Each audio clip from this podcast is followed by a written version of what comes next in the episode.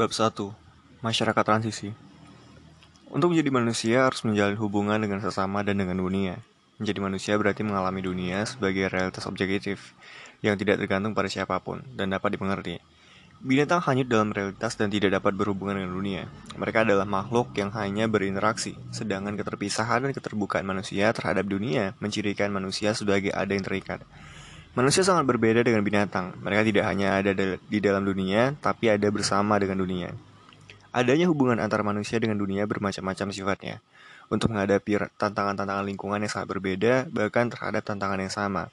Reaksi mereka tidaklah terbatas hanya satu pola saja. Dalam menanggapi semua itu, manusia harus mengatur diri, memilih tanggapan terbaik, mengujinya lagi, bertindak dan mengubah tindakan-tindakannya. Mereka mengerjakan semua itu dengan sadar, seperti tampak bila seseorang menggunakan alat untuk menyelesaikan satu masalah. Manusia selalu berhubungan dengan dunia secara kritis. Mereka memahami data-data objektif dari realitas dan juga jalanan antara satu data dengan lainnya melalui refleksi. Dan bukan hanya dengan refleks, seperti halnya binatang. Dalam melakukan persepsi yang kritis, mereka menyadari tempor temporalitasnya. Untuk mengatasi dimensi tunggal, manusia mampu menjangkau hari kemarin, mengenai hari ini dan menemukan hari esok. Dan dimensi waktu adalah suatu penemuan yang sangat mendasar dalam sejarah kebudayaan manusia. Dalam kebudayaan buta huruf, penyempitan waktu yang dianggap tidak terbatas menghambat manusia mencapai kesadaran waktu sehingga kepekaan historis tidak dimiliki. Kucing tidak mempunyai historisitas. Ketidakmampuannya untuk muncul dari waktu yang menenggelamkannya sama sekali dalam dimensi tunggal hari ini tanpa kesadaran Manusia berada dalam waktu. Mereka ada di dalam, di luar, mewarisi, melibatkan, dan mengubah. Manusia tidak terpenjara dalam hari ini yang permanen, melainkan hadir dan menjadi temporal. Manusia hadir dari waktu, menyadari temporalitas, dan membebaskan diri dari hari ini. Hubungannya dengan dunia menjadi sangat penuh konsekuensi. Peranan moral manusia dalam dan dengan dunia bukanlah peranan yang pasif. Manusia tidak terbatas pada suasana alami, yaitu biologis, melainkan berperanan juga dalam dimensi kreatif maka manusia dapat memasuki realitas dan dapat mengubahnya dengan mewarisi pengalaman-pengalaman, mencipta dan menciptakan kembali, mengintegrasikan diri dengan lingkungan, menanggapi tantangan-tantangan, melihat diri secara objektif, merenung dan mengatasi, manusia memasuki bidang yang khas manusiawi, yakni sejarah dan kebudayaan. Integritas dengan lingkungan, berbeda dengan adaptasi, adalah ciri khas aktivitas manusia. Integrasi muncul dari kemampuan untuk menyesuaikan diri dengan realitas, ditambah kemampuan kritis untuk membuat pilihan dan mengubah realitas. Seseorang tidaklah sempurna bila ia kehilangan kemampuan memilih, bila pilihannya adalah pilihan orang lain, dan bila keputusan-keputusannya berasal dari luar dan bukan merupakan keputusannya sendiri. Bila begitu, ia hanya beradaptasi. Ia hanya menyesuaikan diri dan orang yang teguh pendiriannya dan bersemangat revolusioner sering disebut orang yang sulit menyesuaikan diri. Manusia sempurna adalah manusia sebagai subjek. Sebaliknya, manusia yang hanya beradaptasi adalah manusia sebagai objek. Adaptasi merupakan bentuk pertahanan diri yang paling rapuh. Seorang menyesuaikan diri karena ia tidak mampu mengubah realitas. Menyesuaikan diri adalah ciri khas tingkah laku binatang yang bila diperhatikan, diperlihatkan oleh manusia akan merupakan gejala dehumanisasi. Untuk mencapai kepenuhan diri, Sepanjang sejarah manusia telah berusaha mengatasi dan melawan faktor-faktor penyebab akomodasi atau adaptasi. Meskipun begitu, mereka selalu diancam dengan berbagai tekanan. Karena selalu berhubungan dengan dunia, menanggapi tantangan-tantangan lingkungan, maka manusia mulai dinamis, mulai menguasai dan memanusiakan realitas.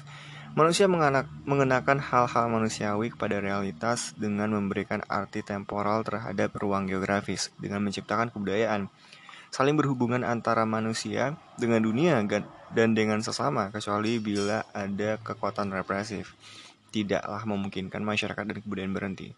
Mereka manusia mencipta karena manusia mencipta, mencipta lagi dan memutuskan, maka kurun sejarah memperoleh bentuknya dengan mencipta, mencipta lagi dan memutuskan. Maka manusia berpartisipasi dalam kurun-kurun sejarah itu. Setiap kurun sejarah ditandai oleh serangkaian cita-cita, minat, dan nilai-nilai yang mau diwujudkan secara mengada dan berbuat. Dengan sikap-sikap yang sedikit banyak ditelarkan, penjelmaan konkret dari berbagai cita-cita, minat, dan nilai ini bersama dengan hal-hal yang menghalanginya akan menyusun tema-tema kurun itu yang pada saat giliran menentukan tugas-tugas mesti dilaksanakan.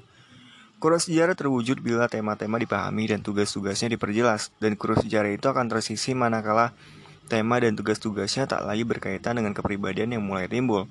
Manusia akan memainkan peranan menentukan dalam perwujudan dan pergantian kurun-kurun sejarah. Dapat tidaknya manusia menangkap kecenderungan zamannya, terutama bagaimana menangani realitas yang melahirkan kecenderungan itu.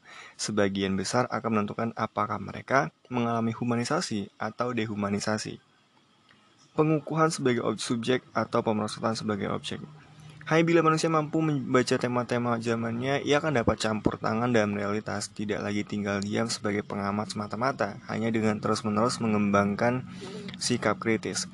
Manusia dapat mengatasi kecenderungan menyesuaikan diri dan menjadi terintegrasi dengan semangat zamannya.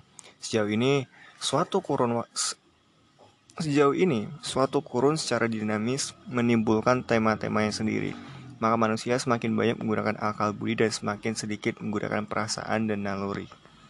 Sayangnya sedikit banyak terjadi dalam dunia yang sudah dikotak-kotakan menjadi dunia-dunia adalah bahwa manusia pada umumnya sudah ditindas, direndahkan, diubah menjadi penonton, diarahkan oleh mitos-mitos yang diciptakan oleh kekuatan-kekuatan sosial yang penuh kuasa. Mitos-mitos ini akan menyerang, menghancurkan, dan meniadakan manusia. Ditakut-takuti secara tragis, manusia menjadi takut akan hubungan atau relasi otentik, malah meragukan kemungkinan hubungan itu terjalin. Di pihak lain, karena takut menjadi terpencil, mereka bergabung dalam kelompok yang kehilangan ikatan tali kasih sayang dan sikap kritis yang mengubah manusia menjadi unit-unit yang dapat bekerja sama dalam kelompok sejati. Seperti dikatakan oleh Nikolai Nikolaevich Vedenaipin dalam Dr. Zivago. Kumpul asal kumpul adalah tempat persembunyian bagi sikap setengah-setengah. Kumpul asal kumpul juga merupakan dalih untuk menghindari kasih sayang.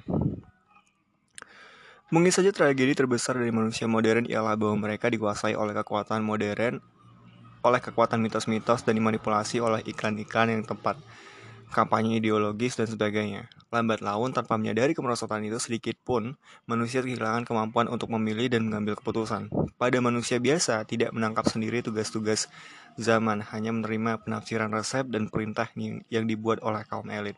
Jika manusia mencoba menyelamatkan diri dengan mematuhi resep-resep itu, mereka akan tenggelam dan tanpa nama, tanpa harapan dan kepercayaan, semata-mata patuh dan menurut dalam Escape from Freedom. Eric Fromm mengatakan, Manusia menjadi bebas terhadap ikatan-ikatan yang berasal dari luar, yang mencegahnya bertindak dan berpikir menurut apa yang mereka anggap cocok.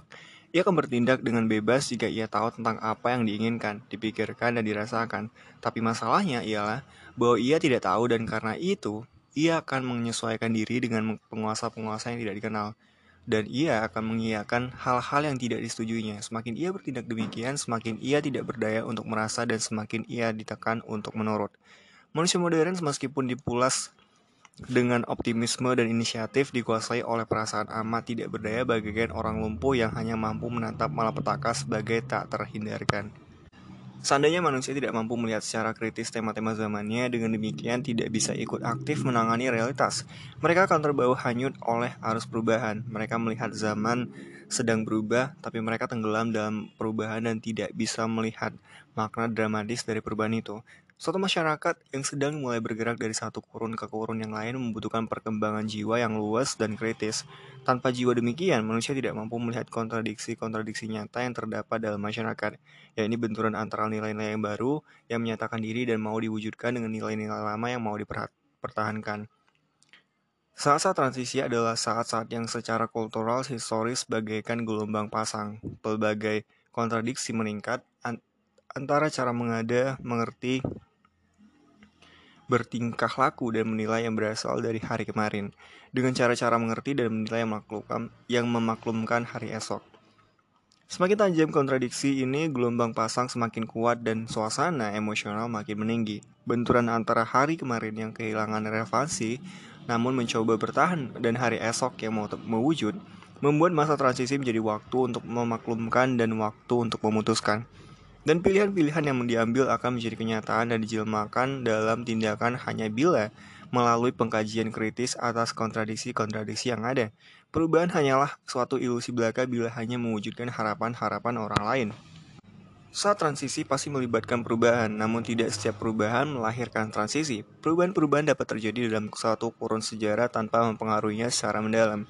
Itulah saling pengaruh yang wajar terjadi dalam penyesuaian-penyesuaian sosial yang ditimbulkan oleh pewujudan tema-tema. Namun bila tema-tema itu mulai kehilangan peran dan artinya, dan tema-tema baru muncul, itulah tanda bahwa masyarakat mulai bergerak ke arah kurun baru. Masa transisi melibatkan pergeseran cepat ke arah tema-tema dan tugas-tugas baru. Dalam masa itu, manusia dituntut lebih dari sekedar berintegrasi dengan realitas. Bila ia tidak memiliki kemampuan untuk menyelami pertanyaan perubahan-perubahan yang terjadi, ia akan menjadi bidak catur yang akan dipermainkan oleh perubahan-perubahan itu. Brasilia pada tahun 1950 dan awal 1960-an dalam peralihan dari satu kurun ke kurun yang lain. Manakah tema-tema dan tugas-tugas yang saat itu kehilangan arti bagi masyarakat Brasilia? Semua yang menjadi ciri masyarakat tertutup misalnya Brasilia yang tidak otonom memunculkan tema alien, alienasi kebudayaan. Elit dan masa sama-sama tidak terintegrasi dalam realitas Brasilia. Kaum elit hidup melayang di atas realitas rakyat tenggelam di dalamnya. Para kaum elit merasa berkewajiban untuk mengimpor model-model kebudayaan asing. Rakyat merasa berkewajiban untuk patuh, tunduk di bawah perintah kaum elit. Rakyat tidak memilih sendiri kewajiban-kewajibannya. Dengan retaknya masyarakat Brasilia, seluruh jaringan tema-tema dan tugas-tugas memperoleh segi baru, arti dan tekanan khusus yang diberikan oleh masyarakat tertutup terhadap tema-tema seperti demokrasi, partisipasi rakyat, kebebasan, milik, kekuasaan, dan pendidikan tidak lagi mencukupi bagi masyarakat dalam transisi. Kudeta militer pada tahun 1964 membutuhkan persepsi baru atas tema-tema dan tugas-tugas. Kebutuhan itu menjadi ciri masa transisi. Jika Brasilia secara pasti bergerak ke arah masyarakat yang seluruhnya terbuka, maka pandangan yang cermat terhadap aspirasi dan persepsi baru atas tema-tema lama sangat hakiki. Pandangan yang menyimpang akan berhubungan dengan penyimpangan masyarakat transisi itu sendiri. Tidak ke arah masyarakat terbuka, tapi menuju masyarakat masa di mana manusia menyesuaikan diri dan dijinakan.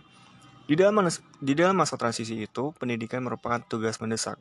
Potensialnya terutama tergantung pada kemampuan kita untuk ikut serta dalam gerak transisi itu. Itu bergantung pada pembedaan pembedaan secara jelas. Mana unsur-unsur yang betul-betul hakiki dalam transisi dan mana yang kebetulan hadir di dalamnya.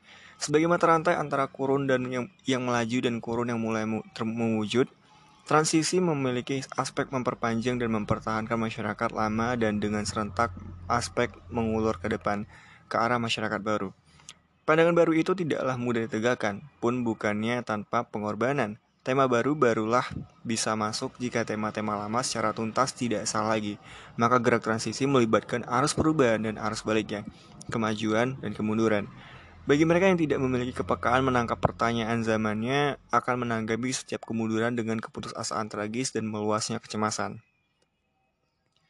Dalam analisis di atas, kemunduran tidak melumpuhkan transisi. Itu tidak mengakibatkan mundurnya seluruh gerakan. Meskipun dapat memperlambat atau membelokkan arahnya, tema-tema baru atau pandangan baru atas tema-tema lama yang direpresi selama kemunduran akan tetap bertahan sampai saat tema-tema lama sama sekali tidak berlaku lagi dan tema-tema baru mencapai pemenuhannya. Pada saat itu masyarakat akan mencapai irama perubahan yang normal seraya menunggu saat transisi baru. Jadi saat transisi lebih menjadi milik hari esok, milik zaman baru yang dipermaklumkannya bukan milik zaman yang lama.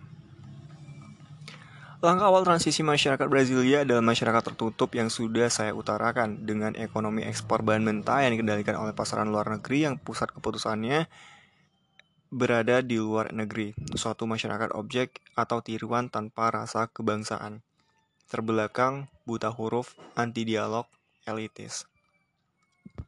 Masyarakat itu retak karena ketika kekuatan-kekuatan yang membuatnya seimbang menjadi terpecah-pecah. Perubahan-perubahan ekonomis yang mulai pada abad yang silam dengan industrialisasi yang makin meningkat pada abad ini amat membantu perpecahan itu.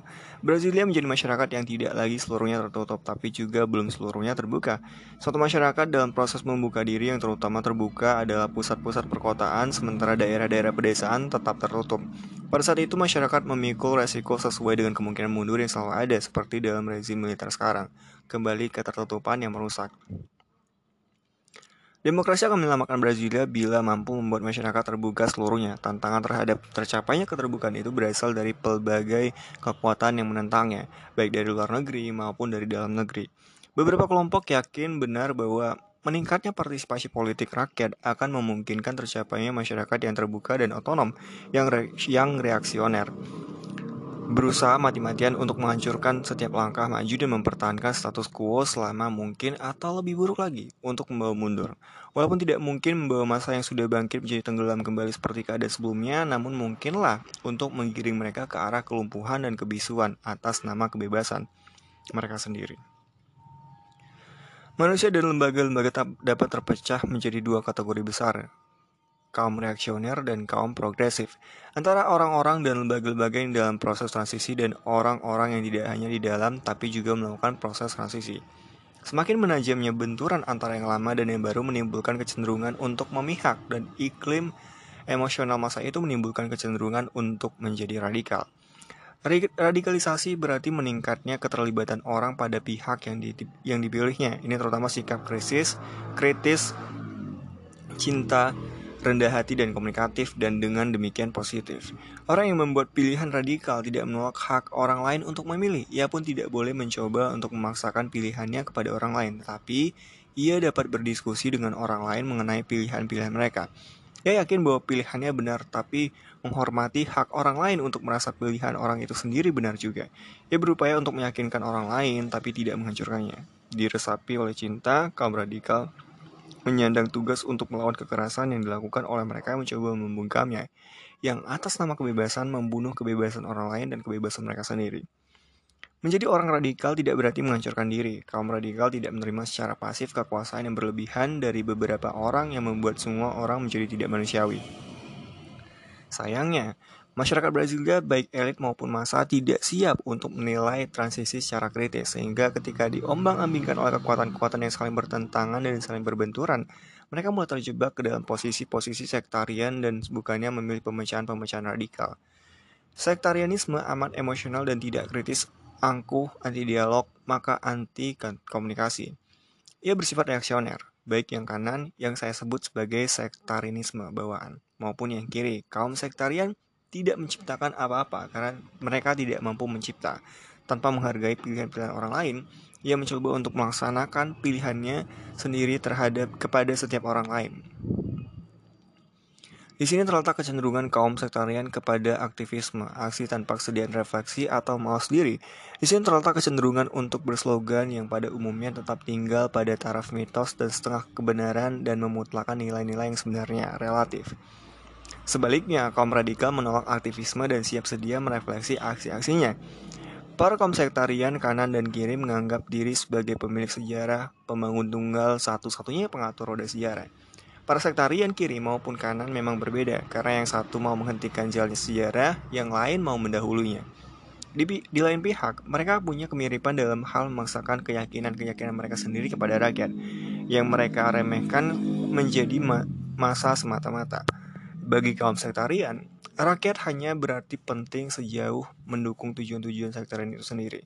Kaum sektarian menghendaki rakyat hadir dalam proses sejarah hanya selaku aktivis yang didalangi lewat propaganda-propaganda yang membius. Rakyat tidak diharapkan untuk berpikir, karena ada orang yang berpikir bagi mereka. Bagi kaum sektarian, rakyat tidak lebih dari kanak-kanak, anak asuhan. Kaum sektarian tidak mungkin dapat melakukan revolusi yang sungguh-sungguh membebaskan karena mereka sendiri tidak bebas. Orang radikal adalah subjek. Sejauh mereka menangkap kontradiksi-kontradiksi sejarah dengan cara yang semakin kritis, namun tidak menganggap diri pemilik sejarah, dan sementara ia mengakui bahwa tidak mungkinlah menghentikan atau mendahului sejarah, sejarah tanpa resiko. Ia pun bukan semata-mata penonton dalam proses sejarah. Sebaliknya, ia tahu bahwa sebagai subjek ia dapat dan harus bersama-sama dengan subjek lain berpartisipasi secara kreatif dalam proses sejarah untuk dengan mengkaji perubahan yang sedang berlangsung untuk kemudian membantu mempercepatnya. Saat transisi Brasilia bukannya kaum radikal yang menonjol melainkan kaum sektarian, khususnya sektarian kanan, dan fanatisme berkembang dipupuk oleh suasana irasional yang meningkat karena kontradiksi dalam masyarakat semakin menjadi-jadi. Fanatisme ini yang meresahkan manusia dan membuatnya brutal menimbulkan kebencian sehingga mengancam harapan yang dijanjikan oleh transisi, yakni humanisasi rakyat Brasilia dan harapan yang luar biasa besar. Harapan yang timbul dari pengalaman pahit masa penjajahan, harapan untuk beralih dari objek menjadi subjek, bagi masyarakat yang teralienisasi, Manusia terombang-ambing di antara harapan yang tulus dan tiadanya harapan. Karena tidak terbiasa bertindak otonom, mereka akan memecahkan masalah dengan mengambil alih cara pemecahan dari kebudayaan lain. Tapi karena cara pemecahan pinjaman ini tidak tumbuh dari analisa kritis atas konteks tempat dan diambil alih tanpa mengkaji konteks tersebut, maka cara pemecahan ini tidak bisa jalan dan tidak bermanfaat. Akhirnya generasi yang lebih tua itu jatuh ke dalam keputusan dan rasa rendah diri. Tetapi ada saat-saat dalam sejarah masyarakat ini yang ditandai oleh hal-hal baru yang memancing usaha awal untuk menyadari diri yang kemudian menimbulkan iklim budaya baru. Di antara kelompok cendekiawan yang semula teralienisasi mulai mengintegrasikan diri dengan realitas kultural dalam memasuki dunia. Mereka menangkap sendiri tugas-tugasnya tugas-tugas zamannya sedikit demi sedikit kelompok ini mulai menyadari diri dan masyarakat mereka dari perspektifnya sendiri. Mereka mulai sadar akan potensinya. Di sinilah tiba saatnya ketiadaan harapan digantikan oleh harapan. Harapan-harapan lahir bersamaan dengan meningkatnya persepsi kritis atas kondisi konkret dari realitas. Masyarakat mulai menyadari dirinya sebagai sesuatu yang belum selesai, bukan sebagai sesuatu yang telah dikehendaki oleh tagir. Sesuatu yang menantang dan bukan keterbat keterbatasan yang tanpa harapan. Harapan kritis yang baru ini memerlukan pengertian yang mendalam akan tanggung jawab sosial dan keterlibatan dalam tugas-tugas untuk mengubah masyarakat dan tidak berarti membiarkan segala sesuatu berjalan dengan begitu saja. Tetapi iklim penuh harapan ini dirongrong oleh golongan sektarian yang juga muncul ketika retaknya masyarakat tertutup berkembang ke arah apa yang oleh Menhem disebut sebagai fenomena demokratisasi fundamental. Demokratisasi ini berputar seperti kipas, melibatkan dimensi-dimensi yang saling tergantung, seperti ekonomi, sosial, politik, dan kebudayaan. Dan ditandai oleh kemunculnya partisipasi yang belum pernah terjadi sebelum masa transisi terjadi di Brasilia. Selagi masyarakat masih tertutup, rakyat tenggelam dalam realitas. Dengan terbukanya ketertutupan ini, rakyat akan bangkit. Mereka tidak lagi menjadi penonton semata-mata, tapi membentangkan tangan, membuang angan-angan, dan minta ikut serta. Mereka tidak lagi puas menjadi penonton saja, tapi ingin berpartisipasi. Partisipasi ini mengancam kaum elit yang mempunyai hak-hak istimewa, karena itu mereka pun menggalang persatuan untuk mempertahankan diri. Awalnya kaum elit memberi reaksi spontan, kemudian setelah melihat dengan jelas ancaman-ancaman yang, yang ditimbulkan oleh bangkit yang kesadaran rakyat, mereka berorganisasi. Mereka mengorbitkan sekelompok krisis, seperti iklim kultural baru biasanya dicap sebagai krisis. Mereka membentuk lembaga-lembaga bantuan sosial dan barisan pekerja sosial dan atas nama kebebasan yang mereka anggap terancam, mereka memukul mundur partisipasi rakyat. Para kaum elit mempertahankan suatu demokrasi ganjil yang beranggapan bahwa rakyat yang tidak sehat dan membutuhkan obat, sedangkan penyakit yang sesungguhnya adalah keinginan untuk bebas berbicara dan berpartisipasi. Setiap rakyat mencoba mengekspresikan diri dengan bebas dan bertindak, maka hal itu mereka anggap bahwa rakyat masih terus sakit dengan demikian membutuhkan obat yang lebih banyak lagi. Dalam, dalam penafsiran yang ganjil terhadap demokrasi ini, kesehatan identik dengan membungkam dan diamnya rakyat. Bagi para pembela Demokrasi ganjil ini sering kali menegaskan perlunya melindungi rakyat dari apa yang mereka namakan dengan ideologi-ideologi asing. Ya ini apa saja menggugah rakyat untuk bangkit dan aktif dalam proses sejarah. Demikian pula mereka mencap subversif siapa saja yang ikut serta dalam gerak perubahan dan si dan menjadi pemimpinnya. Untuk orang-orang subversif kata mereka, karena mereka mengancam keamanan dan ketertiban masyarakat. Sesungguhnya para kaum elit tidak punya pilihan. Sebagai kelas sosial yang dominan, bagaimanapun juga mereka harus melindungi keamanan dan ketertiban masyarakat. Mereka tidak akan membiarkan perubahan-perubahan mendasar apa pun yang akan mempengaruhi penguasaan mereka atas pengambilan keputusan. Sehingga mereka berpendapat bahwa setiap usaha untuk menggantikan tatanan yang ada sama saja dengan tindakan kriminal. Pada masa transisi Brasilia, rakyat menolak menyesuaikan diri dari mulai menuntut hak mereka untuk secara aktif berpartisipasi dalam proses sejarah, maka golongan-golongan reaksioner dengan jelas melihat akibat-akibat yang akan mengancam kepentingannya. Untuk mengakhiri kesulitan yang tidak menyenangkan ini, dan untuk menambah kekuasaan yang sudah mereka miliki, mereka perlu menguasai pemerintah sepenuhnya yang untuk waktu itu sekurang-kurangnya untuk sebagian tidak mereka miliki. Akhirnya masalah itu mereka pecahkan dengan kudeta. Sangat jelaslah bahwa iklim sejarah dan kultural yang demikian sangatlah mustahil untuk tidak melampiaskan ketegangan-ketegangan emosional. Iklim irasional ini mengembangkan dan menyuburkan posisi-posisi sektarian, khususnya mereka yang ingin menghentikan sejarah demi mempertahankan hak-hak istimewa mereka dan mereka yang berharap untuk mendahului sejarah guna memat, guna mematikan hak-hak istimewa. Kedua posisi di atas menggiring rakyat Brasilia yang baru saja mulai belajar menjadi manusia yang sesungguhnya kembali menjadi masa teralienasi di posisi yang sering disalahpahami dan ditempatkan di tengah meskipun tidak di pusat adalah kaum radikal yang menghendaki pemecahan diadakan bersama dengan rakyat, bukan untuk rakyat ataupun bukan dengan memaksa rakyat.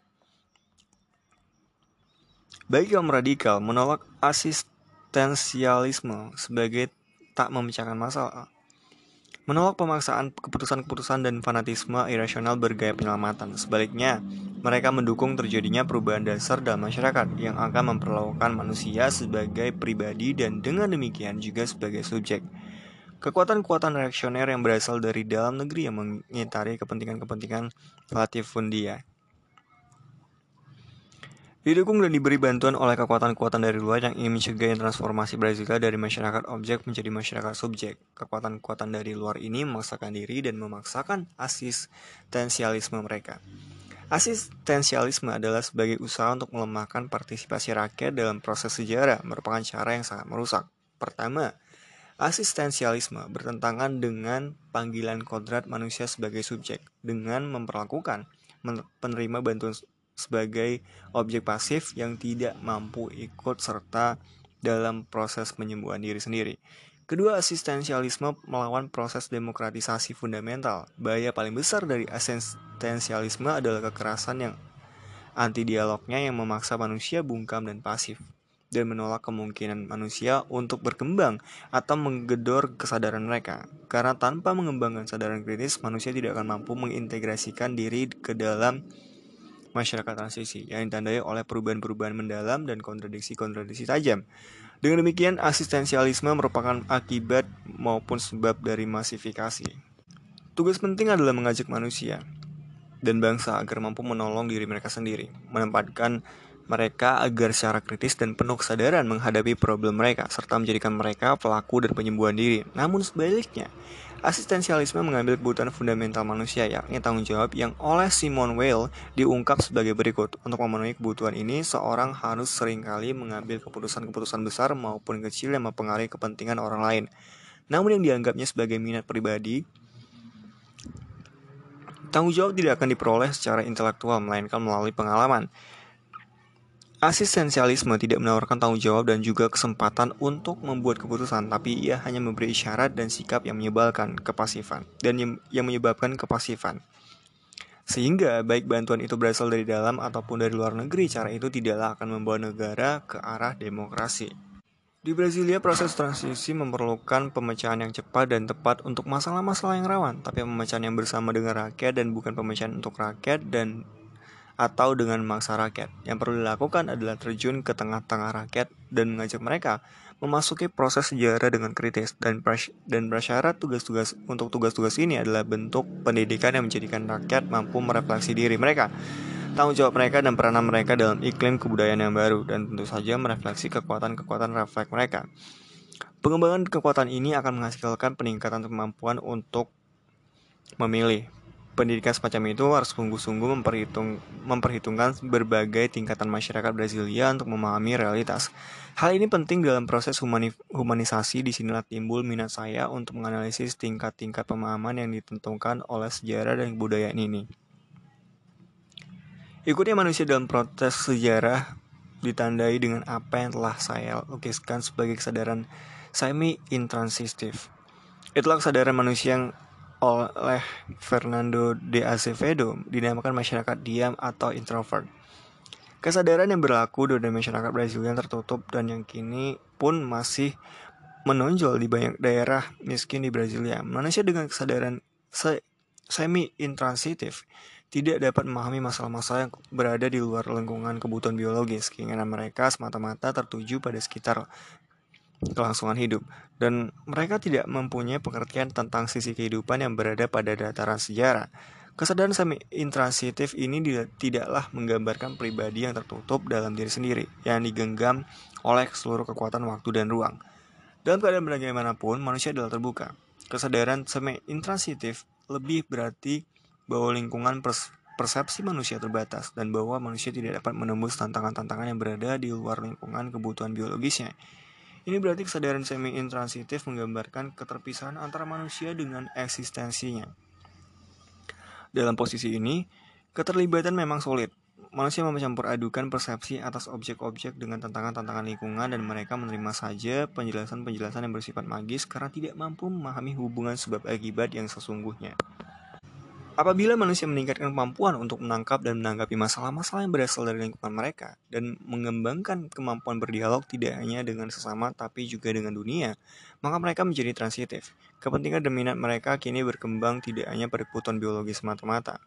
Transitif Transivitas kesadaran membuat manusia terbuka dan ini memungkinkan manusia yang semula terlepas dari eksistensinya menjadi hampir terlibat secara total. Eksistensi adalah konsep dinamis yang membuat dialog terus-menerus antara manusia dengan manusia, manusia dengan dunia, dan manusia dengan penciptanya. Dialog inilah yang membuat manusia menjadi makhluk penyejarah. Dengan demikian, awalnya kesadaran transitif masih ditandai oleh sikap naif yang menyolok.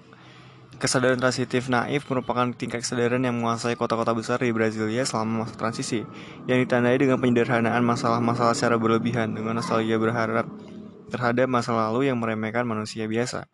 Dengan cenderungan yang kuat untuk kumpul asal kumpul dengan tiadanya minat untuk menyelidiki, sebaliknya terdapat minat besar untuk keterangan-keterangan yang ganjil dengan kerapuan berargumentasi. Sikap emosional yang kuat dengan lebih mempraktikkan polemik dan bukannya dialog dengan keterangan-keterangan yang bersifat magis.